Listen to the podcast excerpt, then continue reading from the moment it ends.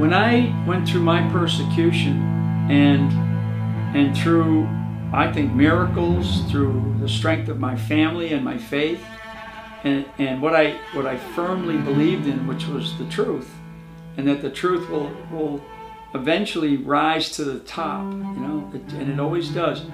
I think that that's where we're heading.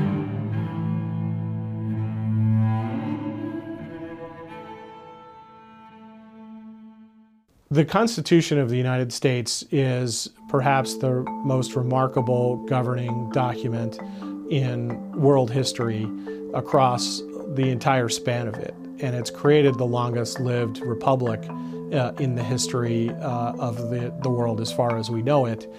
I believe that in part that's because God has shown favor on the United States. I think the ingenuity of our founding fathers was to give us enough tools that no matter what self-destructive moment we found ourselves in the history of this country, there would be a path of self-correction. The Constitution is based on principles that came from that Judeo-Christian biblical heritage. Didn't come from Rome, didn't come from Greece. The revolutionary idea engrossed in the Constitution is that you have rights based on the fact that you are a created person, that those rights are inherent in your personhood because you've been created by God. Make no mistake about it, for the first one hundred fifty years of America, our country was a Christian nation. You have the Supreme Court countless times saying in an, a, a verdict, they would say America is a Christian nation. The collection of true geniuses in law and political science and in the habits and nature and culture of the American people that produced a document that was so well suited to the American character, and that all of them were brought together in Philadelphia. It just seems like it, uh, it's too much of a coincidence. If you could plot the mathematical odds of that, uh, it seems extraordinary, and God's hand uh, is, is shown to be at work. Yeah, there's three institutions that God created. There's the family, and there's church, and there's government. Government is not a man-made concept. Uh, Romans thirteen and other passages are very clear that God ordained government to create a civil society in which people can live. John Jay, the first Chief Justice of the Supreme Court, said, in this Christian nation, God has given us the privilege of choosing our leaders.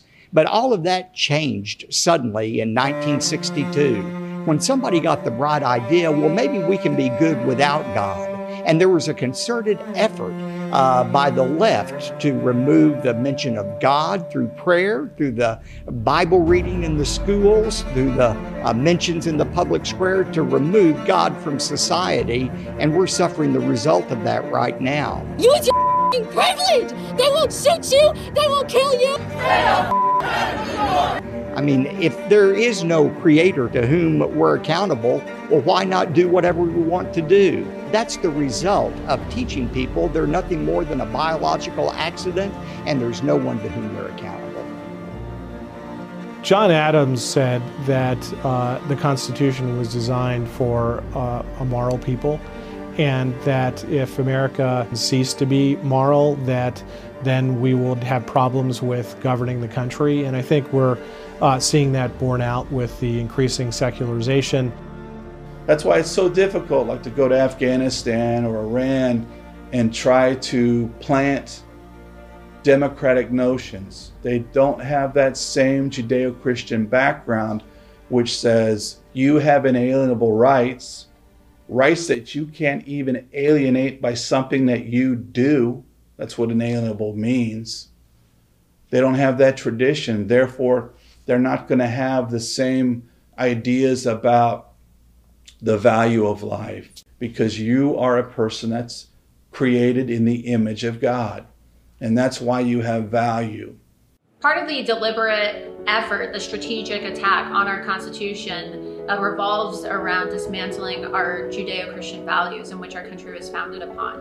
And I know this better than most because as a Jewish conservative woman, right, I'm the most banned woman in the world. I only recently got my Twitter account back, but I'm still banned on nearly every single social media site.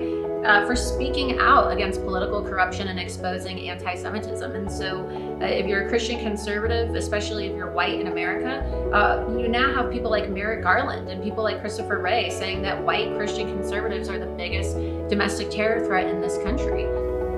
Karl Marx wrote that religion is the opiate of the masses. If the church can be pushed out of society, a lot of the culture, the culture of goodness, can be pushed out, you know, as well. We have global forces backed by those who would like to have even stronger role in a central government that are attacking three things. Just think about it. They're attacking our economy, they're attacking our security, and they're attacking our culture. If they can do that and create insecurity, if people don't have their church, their religion to fall back on, and they become insecure, people will begin to trade their freedom for security. When you have religion, you have a force that the, the government can't control. I was baptized as a Catholic, uh, but I readily admit that, that in the golden years in which I was working as a political consultant, uh, an aide to three Republican presidents, Uh, that I wandered very far from the Lord. I began to take my cushy life and my success for granted. Uh, but there are no atheists in foxholes, and therefore when affliction came upon me, uh, and it became clear to me, I would never be allowed to mount any defense because the judge systematically refused to allow my attorneys to present any evidence in my defense. Uh, that I was going to be lynched, that I was going to die in prison. It was then that a very good friend of mine, a young pastor, Randy Coggins, uh, urged me to take refuge in the Lord. Basically said, the stress you and your family are under, you have to turn to Christ. This, uh, this entire prosecution uh, has left me materially far poorer, but spiritually far richer. But I think people have a sense of history and they see Uh, core assault on the values of America. At this moment, people see a lot of those telltale signs of a far left drift to the country. When I look at America today, I see the fruit, the harvest of the Obama years. He ran on the slogan, he was going to fundamentally transform America. And everybody clapped, everybody cheered. Why would you want to fundamentally transform the freest, most prosperous, most generous nation in the world?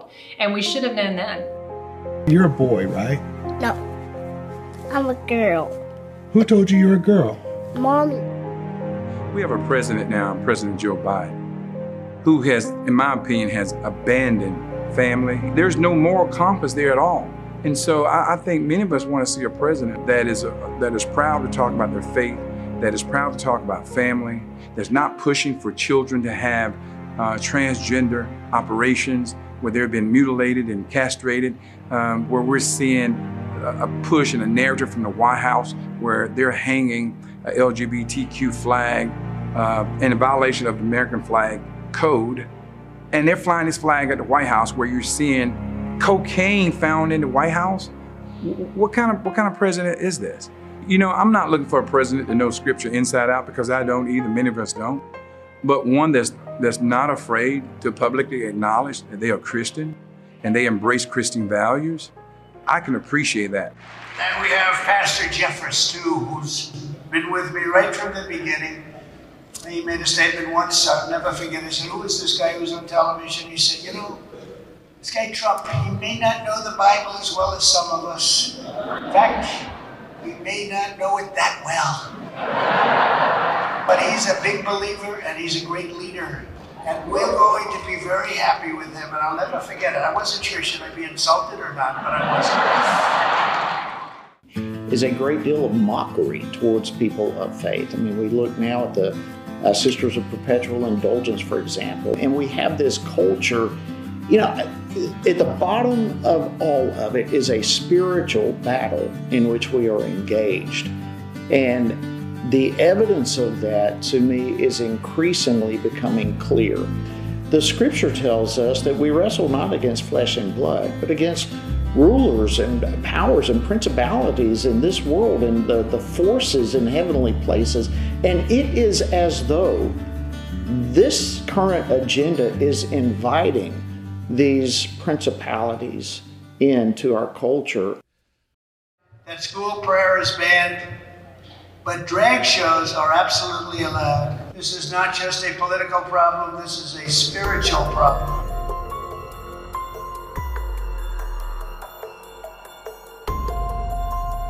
You're triggering my students.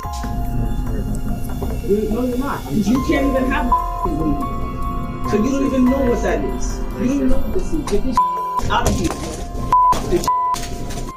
You see enormous evidence of anti-Semitism in American colleges today. Declarations by colleges that Zionists will not be allowed to speak on campus, something that we could only imagine Hitler would declare seventy, eighty years ago. All of that extremism here is uh, often tempered by the good values we have, by the court system we have, that often overrules bad judgments in college campuses. Uh, but these sentiments that have driven a much more violent extremist crackdown on Christianity and Judaism around the world are becoming more prevalent here. Sentiments are. God is not the God is not the We realized right away that the nun's habit contains a lot of social stigmas. I came out and got to preach for about twelve minutes before a cop got in my face, laid hands on me, and threatened to arrest me if I didn't stop. We now bring you the latest in the case of Mark Houck, a pro-life husband and father whose family was attacked in a dawn raid by the F B I just last week. As you may have heard, dozens of F B I agents descended upon the Houck's home on the morning of September twenty-third and arrested Mister Houck in front of his wife and very young children. Two dozen agents clad in body armor and ballistic helmets and shields and a battering ram showed up at his house pointing rifles at his family. The Biden administration sicked the National Security Division, which was designed to deal with international terrorism, uh, on on so-called domestic terrorists who were just, uh, you know, largely uh, Christian parents.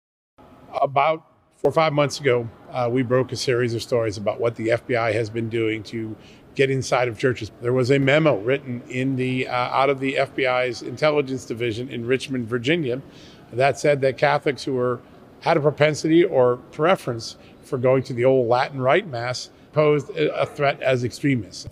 The F B I field office in Richmond on the twenty-third of January of this year issued a memorandum in which they advocated for, and I quote, the exploration of new avenues for tripwire and source development against traditionalist Catholics, it's their, their language, including those who favor the Latin Mass. Our political system is filled with evil people, filled with uh, evil uh, uh, ideologies, and you know they'll see things like this and go, "Ah, oh, it's a all oh, you know, he's a, you know, it's a conspiracy theory, right?" I mean, we jo it's almost that's become like a, a joke, that phrase. So the entire United States of America, the entire population, is not at the edge of potentially falling off the cliff of democracy or. falling off the, or falling away from uh, being a constitutional republic. We are already over the edge. We are already in that valley. We are in a period of history, and it's, and it's very spiritual, it's very biblical. The way that our De Department of Homeland Security defines domestic terrorists, Jesus would be right at the top of the list. Attorney General, are you cultivating sources and spies in Latin Mass parishes and other Catholic parishes around the country? The Catholic Church has been treated horribly.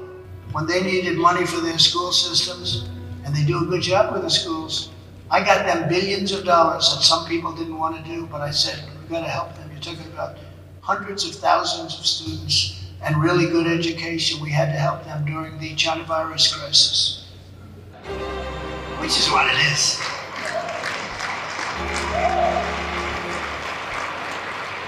You know, you had the Spanish flu. Nobody complains about that, right? I haven't heard too many of my Hispanic friends, so we have to change it. No, it's a China virus. It came out of Wuhan. I said it from the beginning. Came out of the lab. That's unbelievable. Remember when they tried to blame Italy? It was Italy's fault. Italy said what? And Italy had a hard time. Then they blamed France, then they blamed the United States, then they finally shut up because it was too obvious. Now it is the China virus. the big arm of government with the full force of uh, the weaponized government monetarily and to punish people is beginning to march down our streets. And for anyone to think that that's happening in California, but it won't happen in my town, they've got their head in the sand. This thing is marching across our country. Myself, I've been a victim of, of, of the F B I gone wild. I've been illegally red flagged as a congressional candidate when I was running for Congress. I, I found out that I was federally prohibited from owning or possessing a firearm, and yet nobody ever notified me. And so every single day we see an abuse of power in our country by the D O J, by uh, the F B I, and uh, by government officials. Right now, there are people in the F B I who have designed the process of the investigation to be the punishment, meaning you may never get charged with a crime, or you may get charged with something very minor, but the process we're going to put you through is so onerous, so humiliating, that it's designed to be your punishment. So there was very loud banging, uh, insistent on the door. Go ahead and step on out here. Come on this way. With, can I put pants on first? Sir, we've got to clear the house. We're going to clear the house. They said that they had a warrant to search uh, and take all of my electronics. I protested and said, you know, let me put some pants on. And they insisted that they would not allow me to do that. Can I open the garage Sir. and stand in the garage? It's a search warrant. It's a search warrant. So come on right over here, please. C N N went around to my neighbors and attempted to pay them for footage of me and my family. When I was sentenced, the judge says, you have been convicted of lying to cover up for Donald Trump. To which I say, cover up what exactly? Russian collusion? There was no Russian collusion to cover up. Everything we hold dear, every last tenet of American tradition is under merciless assault from the radical left. These people are taking a sledgehammer to the very foundations of our free society. So I went through two years of hell in which my wife and I lost everything, our home, our savings, uh, my car, uh, most of our insurance, my ability to speak freely, my ability to travel freely, my ability to make a living. I was saved only through the grace of God, only through the power of prayer, and because Donald Trump had the courage and the strength in an election year to see how completely bogus my prosecution was and give me a full and unconditional presidential pardon. When I went to trial in what was really a Soviet-style show trial in the District of Columbia, in which all of my constitutional rights were violated, uh, my attorneys petitioned the court for a complete copy of Robert Mueller's final report. The judge denied that, but said that she would read the report and give my lawyers those portions of the report that she thought were germane. She read the entire report, but she failed to give us the portion of the report in which even Robert Mueller could not sugarcoat that he had no factual basis to establish that I was involved in any conspiracy involving the Russians or WikiLeaks or, in fact, any other crime. She omitted that in her submissions to my attorneys. She withheld exculpatory evidence from my lawyers. Then, after the trial, we learned that the jury forewoman, who had been a Democrat candidate for Congress and was a protege of legendary Democratic consultant Donna Brazil, had attacked me on Twitter and Facebook by name regarding the very case in which she would later be selected as a juror. Legal scholars left, right, and center said, at a minimum, I was entitled to a new trial. But in the District of Columbia, it wouldn't have mattered. I could have had Clarence Darrow as my lawyer. Here's what I learned the hard way. In D C, the Constitution, the law, the rules, the evidence, the facts, these things are utterly meaningless. twenty seventeen, which is a very, uh, very well-told story. Okay? And I guess every so often we got to remind Americans, because most Americans, you know, they only pay attention to what's fifty feet from their door. Um, and when you look at twenty seventeen, the things that, that were done, not just to me, but to many others. I mean, the undermining of a duly elected president of the United States is no longer a conspiracy theory that the media would have us believe, okay? It was done by, directed by uh, President Barack Obama, uh, and he was very aware of it in twenty sixteen. He definitely was aware of it. We, we have hard evidence of him being aware of it and directing it in early twenty seventeen, before Trump even took office. And then the execution of that direction was done by Jim Comey.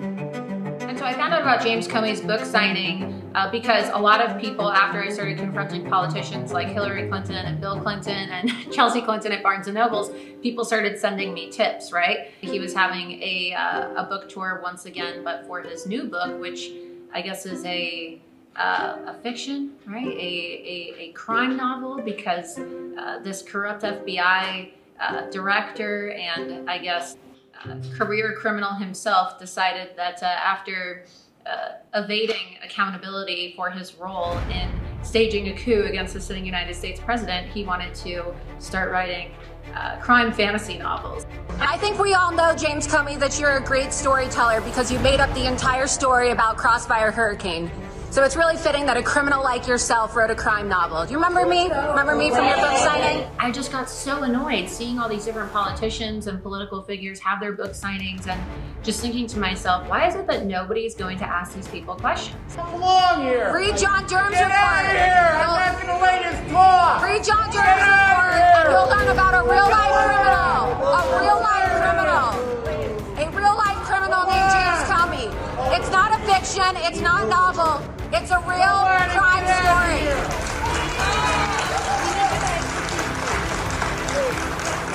You're going to get locked up, Comey. You are a criminal. And when Donald Trump wins in twenty twenty-four, you'll go to jail.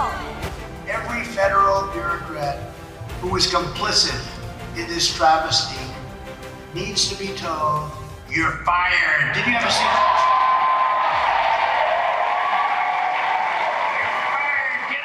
The real reason that I was prosecuted was not because I lied to Congress, but to pressure me to offer false testimony against Donald Trump. The prosecutors presented my lawyer with twenty-nine phone records that showed that I had spoken to candidate Trump in twenty sixteen, and they wanted me to testify falsely that these conversations pertained to the Russians or WikiLeaks or some other matter. In other words, they try, were trying to invent evidence of Russian collusion where none existed. This culminated uh, on the morning of January twenty-fifth, when twenty-nine heavily armed, fully SWAT-clad F B I agents swarmed my home, uh, arriving in seventeen armored vehicles with an F B I helicopter overhead. Two F B I amphibious units pulled up to the dock behind my house. Uh, all of these F B I agents, uh, including those from the boats, were brandishing fully automatic M four assault weapons. Uh, the government knew I had no firearm. The government knew I didn't have a valid passport. I was not a flight risk. Everybody knows exactly what I look like, thanks to C N N. By the way, they took fewer men in the takedown of El Chapo than they did to arrest me. This cost taxpayers one point one million dollars. Why? Well, this whole show, this whole charade was put on for the benefit of C N N. C N N just happened to have a camera set up twenty-five feet from my front door when the F B I stormed my home. Now, C N N would tell you that their presence there was the basis of uh, a hunch, a basis of solid investigative reporting, when in fact, I was arrested at six oh six, at six eleven, a producer from C N N sent by text to my lawyer a copy of my sealed criminal indictment. How's that possible? The indictment was not unsealed by a federal magistrate until three hours later. But if you look at the actual document, while it has no court markings or timestamp on it, it does have, in the metadata tags, the initials of the man who wrote it, Andrew Weissman. Therefore, he committed a felony by leaking the existence of a, an arrest and search warrant to C N N. The judge in my case could care less. They're about Marxism. that cannot allow anything higher than the state to exist. They're knocking on my neighbor's door, but they're not knocking on my door, but they're going to get around to your door. And they proceeded to shuttle me, uh, you know, between two rooms of my house, uh, and always have detectives standing over me while they searched. And so the first thing I said to them was, I want to have a copy of the warrant. And the uh, missing thing, the key thing, is the affidavit supporting the warrant. They refused to give me the affidavit. So the precise reasons for why they were searching my, and taking all of my electronics Uh, were unknown to me and are still unknown to me. They still have not shared a copy of the affidavit supporting the warrant. I think that this is part of an operation to attempt to uh, destroy me, an operation to uh, damage my character, damage my reputation, to try to make me unemployable. In the past, they could, they could physically assassinate somebody, right? Because they didn't have the forensics, they didn't have the D N A wasn't a part of our legal system. So physical assassinations were, were uh, you could get away with them in the past. Today, uh, and, and recently, in recent years, you can't get away with physical assassinations anymore. That's government overreach. They, so, so they would go that far. And now it's narrative assassinations. So now they have to, so now they, they kill by by creating a, a narrative about you that destroys every single aspect of who you are, okay? Like what they did to me, what they're doing to, what they've done to Donald Trump, what they do to anybody who they feel is an enemy. To, to this day, people in the street call me a traitor. Where did they possibly get that impression? The government never produced any evidence whatsoever of my collusion with the Russians or any other illegal action. Uh, look, this is, as you know, uh, one of the most elementary rules of Saul Alinsky's epic book, Rules for Radicals. Always accuse the opposition of exactly that which you yourself are doing. You know, it's like, you look at me and you go, well, geez, you know, you're, you know, you're, I'm not some big shot general, right? I mean, there's a lot of generals and there's a lot of admirals and there's a lot of them that are, that are, I would say, that are outspoken in different ways, but why is it that they go after me so hard? Like, why me, right? Why Mike Flynn? Why does Barack Obama only talk about two people to the incoming president of the United States? Why Mike Flynn? Why, why this general? Why not fifty other generals or fifty other admirals out there that are people that have gotten out of the military and stood up for something, right? Why me? Because of the things that I experienced and the things that I did in my jobs that I had at very, very senior levels of government, and the things that I was able to prove that I could do. And so they didn't want me in a position where, as National Security Advisor, you have, you have an awful lot of, of authority and, uh, and power. And you, you know, you're the you're the top of the security, you know, food chain, right? Other than the only other person that's higher than you is the President of the United States. That's it. We're, we sit here today, and we sit here where, whenever somebody's, you know, is able to sit down and watch this thing, and you may never get out. That's how bad of a situation we're facing today.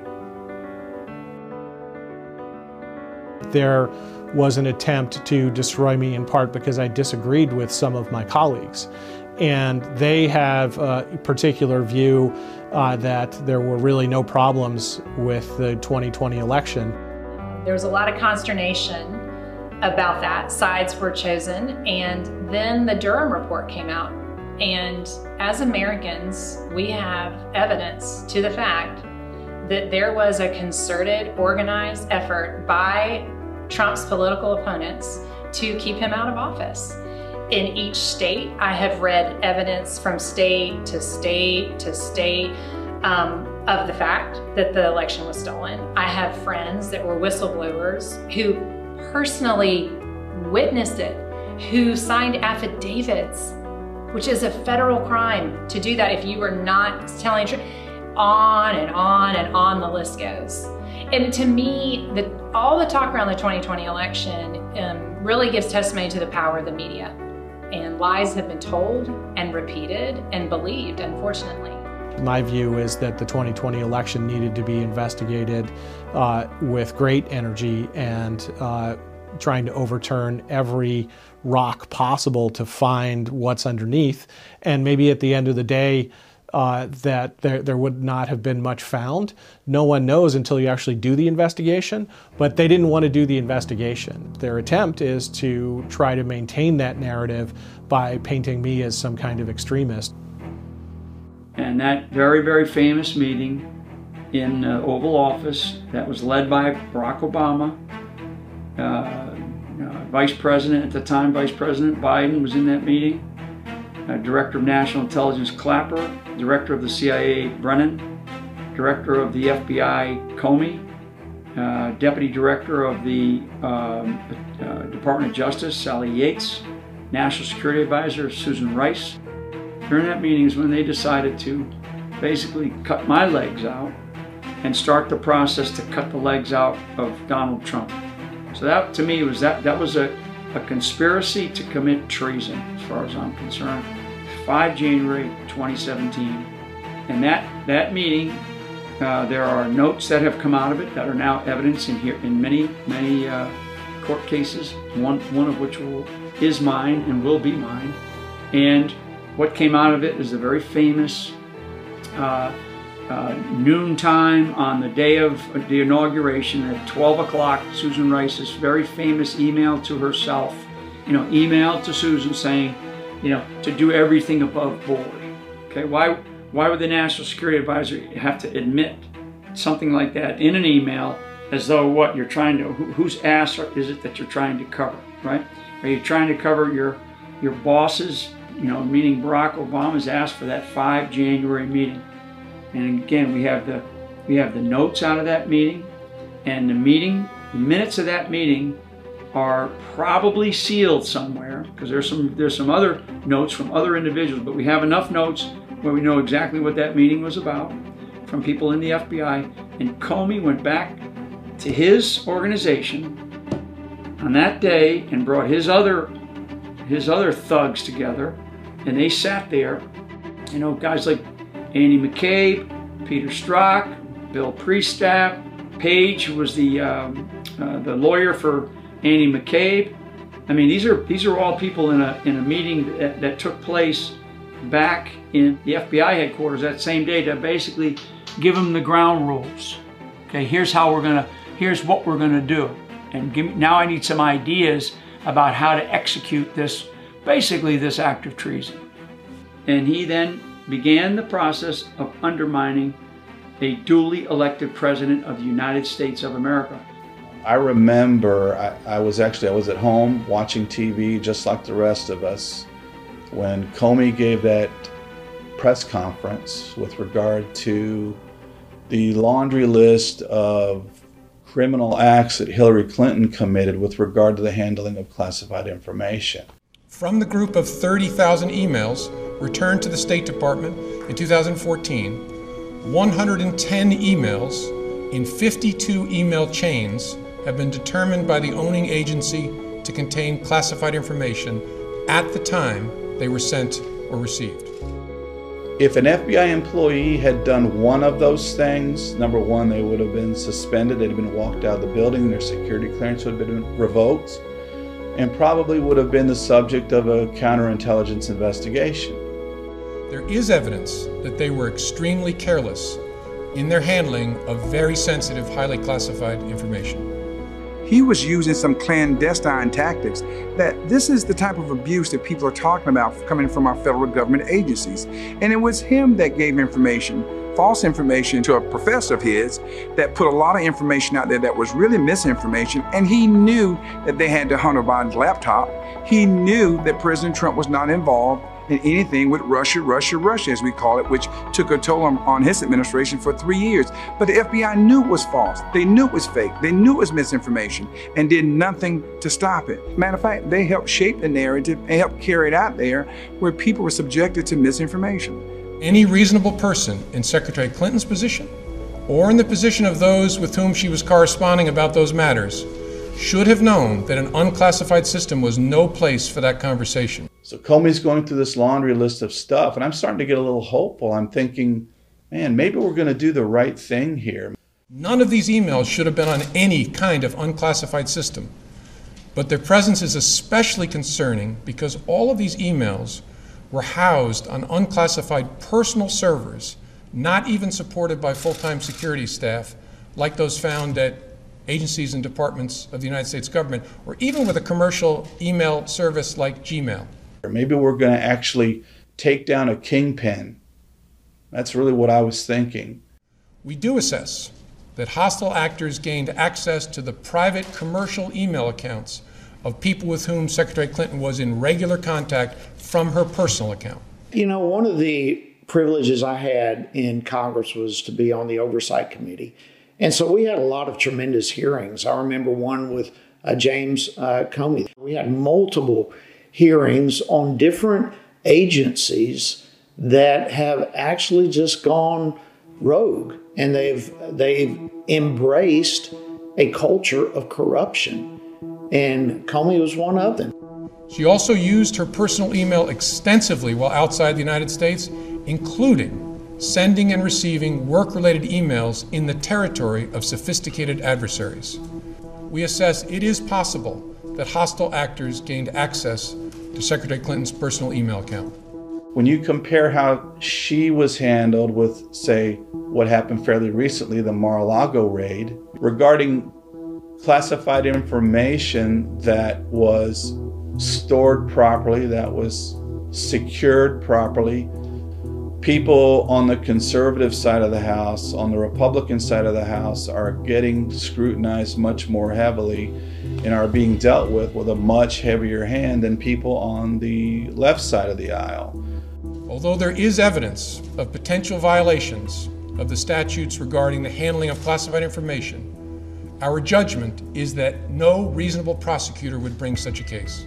Although the Department of Justice makes final decisions on matters like this, we are expressing to justice our view that no charges are appropriate in this case. That really was, in my mind, the death knell of a commitment to the Constitution. Dozens of F B I agents and supervisors have come my way in the last couple of years with the same complaint, that there's a disregard for the First Amendment, a disregard for free expression, for free religious expression. Take us back in time, and, and who was Mike Flynn? He was the National Security Advisor to the President. He was the, the designee as the National Security Advisor to the President, probably starting in December. It's hard to imagine two F B I agents ending up in the sit room. How did that happen? I sent them. um, I thought it's early enough, let's just send a couple guys over. Something we, I probably wouldn't have done or maybe gotten away with in a more organized investigation, a more organized administration. And he thought he could get away with it. What does that tell you? So I, I didn't have any, any issues with meeting with F B I officials, ever. So I was like, you know, they're on our team, right? I had no issues talking with a couple of F B I people about anything because I wasn't, you know, I wasn't worried about anything. And so for me to sit in and have a conversation with some, you know, with an F B I. I mean, you know, you're, you're talking to somebody at the time who was the National Security Advisor of the United States of America. And uh, so to get to that level, uh, you know, they, they don't sprinkle fairy dust on you and, you know, poof, you're the National Security Advisor. You have to develop a, you know, decades-long set of experiences and knowledge and wherewithal to get to that level.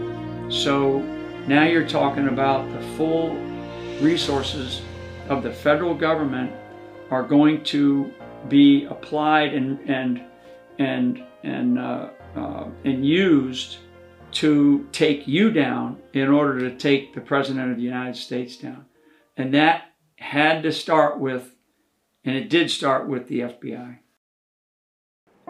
Jim Comey, uh, the director of the F B I at the time.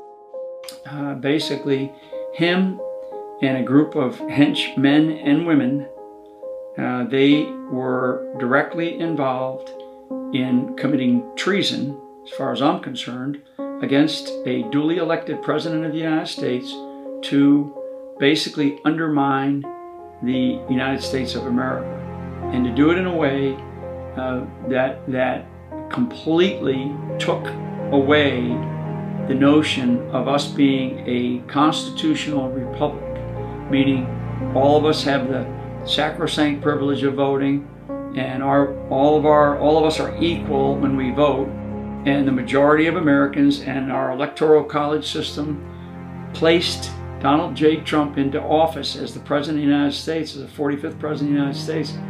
And there was a decision made on the fifth of January of twenty seventeen to start the process to undermine the legitimacy of his presidency. The radical left is not above the law, and conservatives are not beneath the law. The targeting and repression that is now being directed against Republicans and conservatives is totally unprecedented in American history. This has never happened before. Look, here we have hard evidence of extortion, bribery, money laundering, influence peddling, the selling of the highest office in the nation, uh, actual documentation of multi-million dollar bribes wired directly to Hunter Biden, Joe Biden, Jim Biden, other members of the Biden family, from China, from Russia, from Ukraine, uh, from Romania. We have the wife of the mayor of Moscow giving Hunter Biden forty million dollars to avoid being placed on the sanctions list. Yet there is no prosecution of the Bidens. There are all these whistleblowers who are continually coming out in a stream about the Biden family, about Hunter Biden, about his laptop.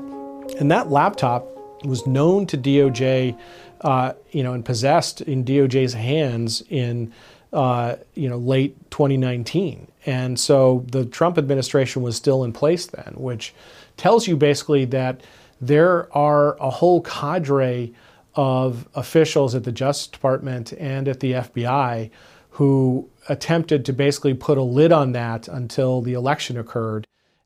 The president said for months and months, I knew nothing about his business deals, I had nothing to do with it. And now the more the evidence comes along, it appears and not only was he aware, but he was seemingly an active participant in accepting bribery from foreign nations and setting up shell companies to launder the money. And by the way, if all that ends up being true, you don't get there overnight. This, it, this has every appearance as something that has been going on a long, long time and that has been perfected over the course of time.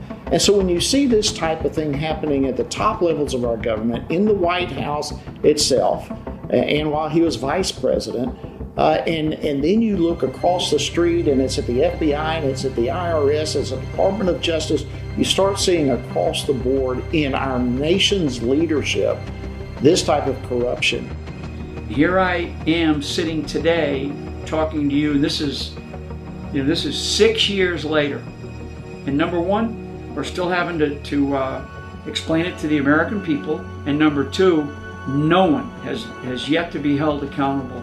And so we do these, we do these documentaries, we do these things, and it's like we're trying to, we're trying to get the message out to people. We keep sending back those same crooks to serve in our political class, which is a class of people that our founders never envisioned. Right? They never envisioned a, a political class of people. This is all they do for their entire life. These are people that have never held a job. They get involved in politics as a damn intern, and then they end up as a U S senator or, or God help us, as a president of the United States. I mean, how does a guy like, I don't know, just talk about Obama because everybody, you know, thinks he's a wonderful guy. A lot of people think he's a wonderful guy. I mean, the guy owns, the guy owns homes that are, that are mega million dollar homes. And what is he, what did he do? He was a community organizer that probably didn't make anything. He then becomes a U S senator for not an entire term. He, he miraculously wins two presidential elections. And, and now he's like one of the wealthiest people in, you know, in our society. I mean, how does that happen? Because he wrote a book? I mean, no. It's because he was in the valley of the shadow of death. And he feared evil. And instead of taking the light out to, to, to discover the truth and to, and to discover honesty and discover, discover the true North Star, he took the other light of wealth and power and darkness. You have now entered the gates of hell, and you live in it, but you're given all of the wealth. It's like, you know, I don't know what the biblical phrase is when, when you know, Satan is tempting Jesus in the desert. I'll, I'll give you all the riches of the world. I'll give you everything. When he does that, right, all you have to do is bow to me. That's what Barack Obama has done. That's what Jim Comey has done. That's what these bastards have done. There is evil in the world, and that evil, for the longest time, in my estimation, operated behind smoke and mirrors. It was there, it was present, it was manipulating, it was bribing, it was coercing, and it was getting its way in the world. A lot of it was to produce economic gain for those who were truly evil. What I think has happened, particularly under the, the Trump administration, uh, a lot of that has been exposed. It's being more exposed every day. I think a lot of this is now happening out in the open, and it's happening on a more rapid pace because they realized if they do want to dominate the world, there are those who oppose them, and they oppose them with vigor, and they have to move quicker. And as they do that, I think they're starting to make mistakes. I really think Trump is a, is a modern-day analog to Samson. Samson had his issues with the ladies, and Trump has had some of those controversies in his past, too. But Samson ultimately was used in a very powerful way by God. I think Trump potentially could be used in the same sort of way. Samson had a lot of uh, issues in his life, and Trump's got some issues in his life as well. But that doesn't mean that, hey, he can't be used by God or that he's not, you know, the appropriate person for the job at hand.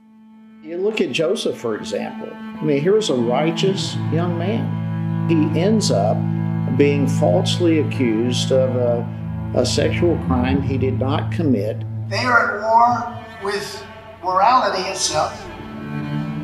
Uh, look, I understand that liberal elitists and others will snicker at this and make fun of it. I actually believe uh, that Donald Trump was put in this place at this time for a specific reason. Uh, he is not uh, a man of God, but he's a man who prays. Uh, he is a man who has found God. Uh, and I think he is doing God's work now, and that the hand of Jesus Christ is upon Donald Trump. The entire biblical account is about how sinful people have been redeemed by their Creator. Time and time again, very, very flawed people. Abraham, Moses. It is people that struggled with sin, that were very flawed, that God, through His grace, redeemed those people and made something beautiful out of their lives ultimately. These people are at war with Western civilization. They're at war with science. They're at war with truth. There's only male and, and, and female gender. Now we are told that don't believe that science. Uh, trust us, there can be more. God describes the devil as the father of lies. So you're aligning yourself with that satanic element if you're refusing to stand for the truth. In fact, if you're standing for the truth, that puts you on the side of God. We're not let off the hook, so to speak, if we just sit by and do nothing or say nothing. Your, your silence is a tacit approval of the evil that's occurring. Daniel is another great example out of many in the scripture, but here again is a young man, and he has, is given tremendous wisdom, tremendous insight. The spirit of America has never been found in the vast halls and marble buildings of Washington, D C It has always lived in the places of worship. And he starts going up in uh, positions of authority and importance. Well, people become jealous and resentful of that, and they begin attacking him and end up setting up a, a law, uh, helping the king sign a law that says you can't worship any other god but the, the gods that, that we provide for you. And Daniel, what does he do? Not only does he not obey that, but he opens wide his windows every day so that he is publicly seen praying to the God of Israel, Jehovah God. Of course, as a result, uh, we, we know the story, how he ends up being thrown in the lion's den, and yet even there, God protected him. Again, yet another example of the blessings of God, the uh, shield of the Lord. And there's multiple examples of nations, on the other hand, they forsake the laws of God and they suffer the consequences. And, you know, that brings us into where we are right now in our own country. And now is a time for us to understand that the foundational principles upon which our nation was established are the reason that this country has been blessed for hundreds of years. And it's also the reason, I believe, that we are now experiencing great difficulty and trial. We see in today's current uh, scenario with President Joe Biden, who came in with high expectations, uh, that he has been viewed as divisive.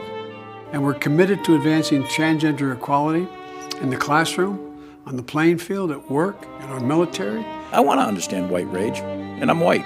They're working on political things that are being pushed on them by their political masters, and that's a bad situation to be in. It needs to be rectified, and in order to rectify it, we need a commander-in-chief who is going to be a commander-in-chief and is going to lead us back to where we were with the strongest military in the world. And as a very young officer, I saw what happened as the dominoes fell. I was there when Cambodia fell, when Vietnam fell, and when Laos fell because of lack of political support back home. We know that at least half of America believes as we do.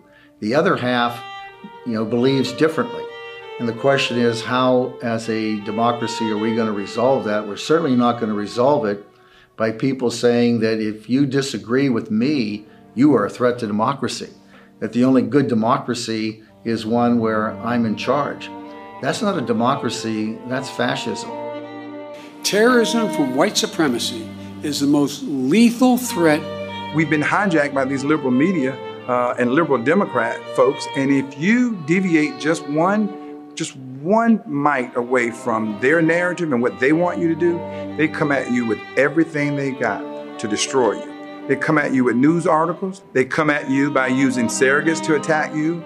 They use people from your own community to attack you. They would do everything they can to shut you down because they know if they lose twenty percent of the black vote, Democrats will be dead uh, from here on out because that's what they're banking on. The, the black support, they get the black support, but they don't deliver to the black community. That's why Joe Biden can say, if you don't vote for me, you're not black. And you're supposed to, as an African-American, accept that. He didn't say that about women. If you don't vote for me, you're not a woman. He didn't say that to the L G B T Q community. If you don't vote for me, you're not L G B T Q. They take the black vote for granted. Liberals have destroyed the black community. Now it's time for the black community to destroy the liberals. There are many of us who spoke out, exercised our First Amendment, freedom of speech, to talk about the elections, how we felt there was election integrity issues. And to be attacked by the liberal media and to be attacked by social media platforms in terms of suppressing our voices, that is unconstitutional. It looks as if there is a dogged jihad to go after President Trump, any of his supporters, and anyone who showed up on January sixth for that protest, and to paint them all based on the conduct of a few who engaged in, in law-breaking conduct, like breaking windows, like entering without authorization, like fighting with Capitol Police and the like. But you know, the vast majority of people who went to the protest on that day were interested in, in, in and never went beyond the bounds of peaceful protests.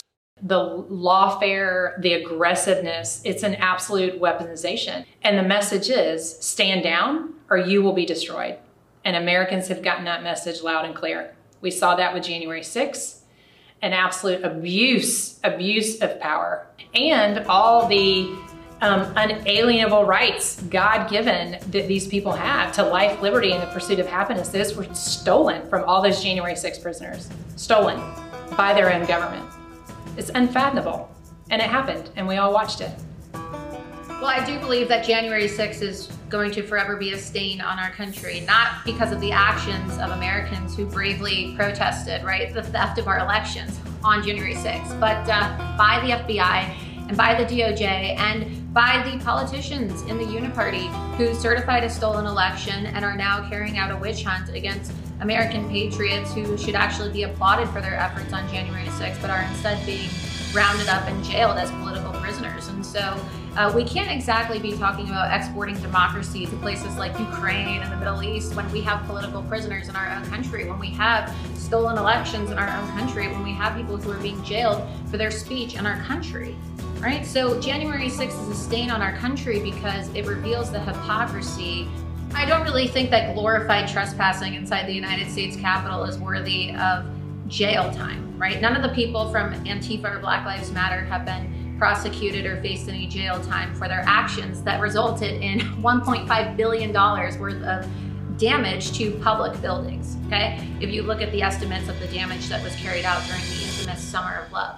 And yet, what do they want to say? one point five million dollars worth of damage was done to the United States Capitol because a few windows were broken. I mean, the only people who died that day were people who either had medical emergencies or people like Ashley Babbitt who were assassinated by the Capitol Police. And so I think that uh, if we're going to unite our country, every single January sixer should be pardoned. And you look at a situation where a grandmother walks into a ca our Capitol, escorted by a police officer, thinking that this was okay, and now she's one of a thousand people who are basically being punished for what they did on January sixth, when they did nothing more than a tourist would do on a good day in Washington. And so now people are feeling, if I do speak out, I, um, I might be punished. We need to bring people in. People need to realize that, you know, that if they say, well, I'm a MAGA person, am I going to get criticized? Well, there's seventy-five million of us at a minimum. At the end of the day, everything rises and falls on leadership. And we have entered into a period of time now where at the top levels of our government, it has become common practice to lie, to cheat, to, to, to deceive. I mean, look at what's happening right now with Joe and uh, President Biden and, and Hunter Biden. The attempted prosecution of Hunter Biden had buried in it immunity for any serious crime. So uh, this is a perfect example. My wife and I still owe taxes for two thousand six. We never failed to report a single penny. We never failed to report a single asset. We're being sued simply because we cannot pay, because in the Mueller witch hunt, um, we were essentially bankrupted. Hunter Biden failed to declare almost ten million dollars in income, yet he was going to get away with a slap on the wrist. He also lied on a form uh, about his drug addiction when it came to the purchase of a firearm. Every other person in the country who's been convicted of that crime went to prison. But Hunter Biden was to go into an intervention program into which they had buried total immunity for all of his crimes, just hoping that the judge would not notice. The prosecutors uh, and his defense attorneys working together to give Hunter Biden a pass. Why did they let the statute of limitations run out on some of these charges with Hunter Biden? And you know, I want to say something. I keep hearing Joe Biden and, and the liberal media say, well, this is his love for his son, and yes, he's going to protect his son. But let me tell you, a lot of fathers love their sons, but their sons had to go to jail when they broke the law. I'm a Georgia peach. I was born and raised here, and I still reside here. So I'm very familiar with what's happening um, in Georgia, and it is a Marxist takeover.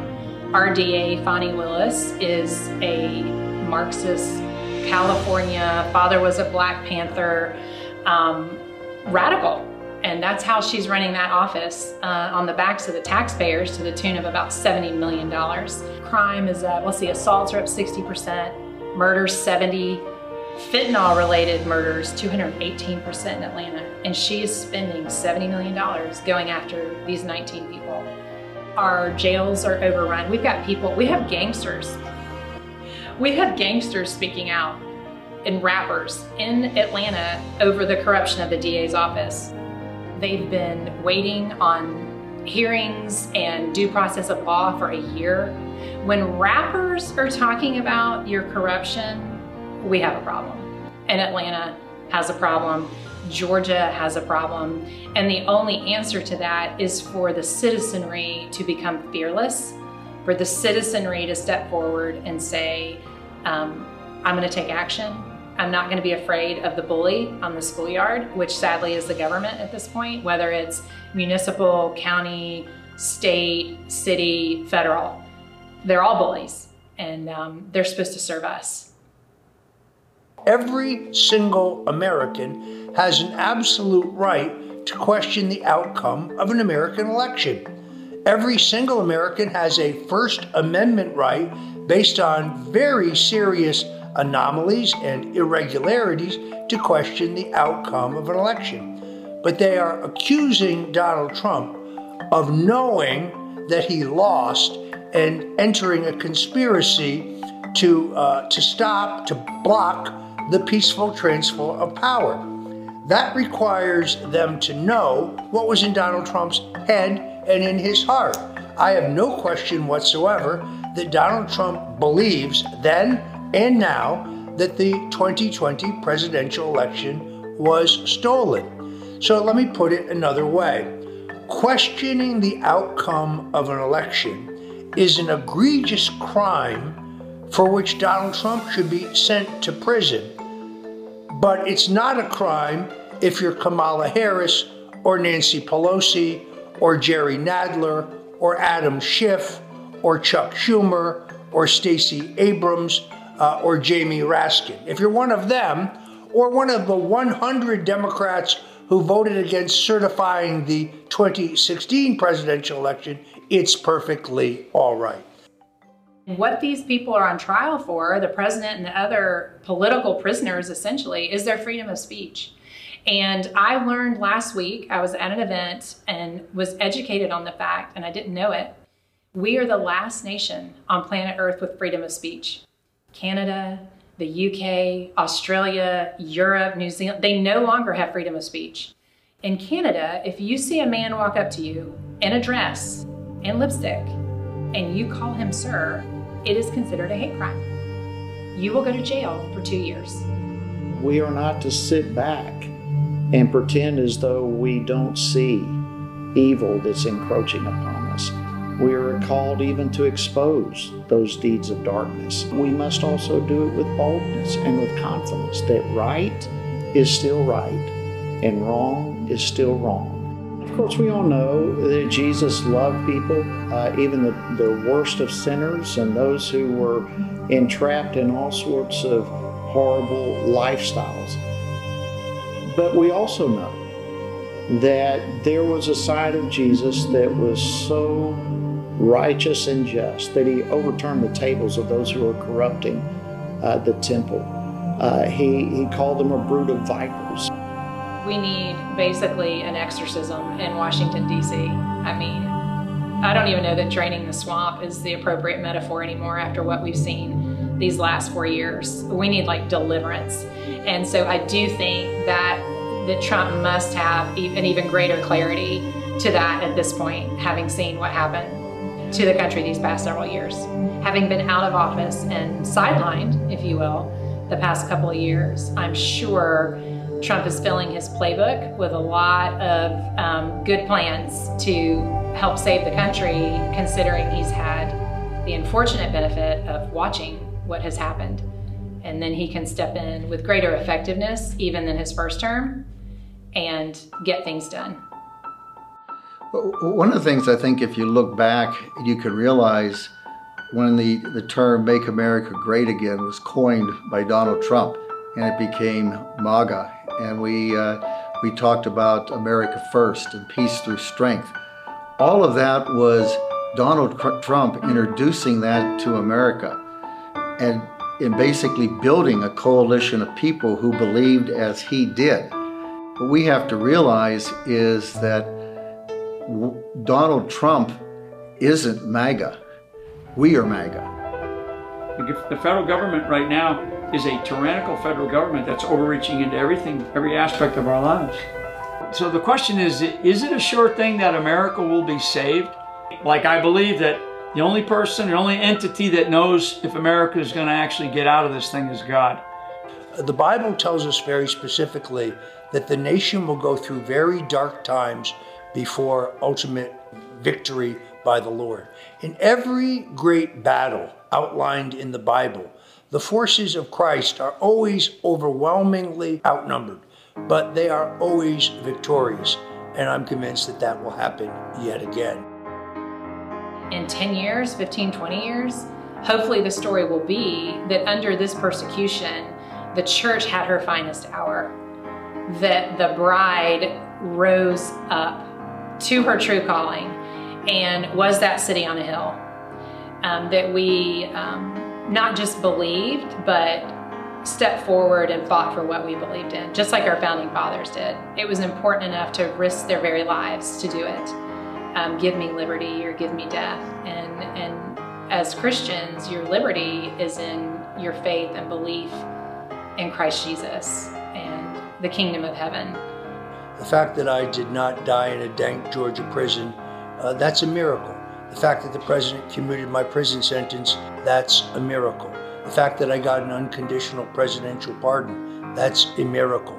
The fact that the Lord saved my wife's life after the stress of two years caused uh, a diagnosis of very aggressive stage four cancer. She's healthy today through the healing power of Jesus Christ. That's a miracle. The day after the election, I was in a horrific car accident uh, in which the car I was in was totaled and every other passenger in the car was badly injured, but I walked away without a scratch. That is a miracle. So, having all these miracles in my life, I don't believe that the Lord will stand by idly and watch the destruction of this beacon of freedom. I don't believe God will allow the destruction of a nation based on Christian principles, based on godly principles. You know, there's that adage that in the darkness, the light shines brightest, and these seem like unmanageably dark days. But I believe this is when the light will be the brightest. And the light always takes over the dark. When you walk in a dark room and you flip on the light switch, the darkness doesn't decide whether it leaves or not. It has to.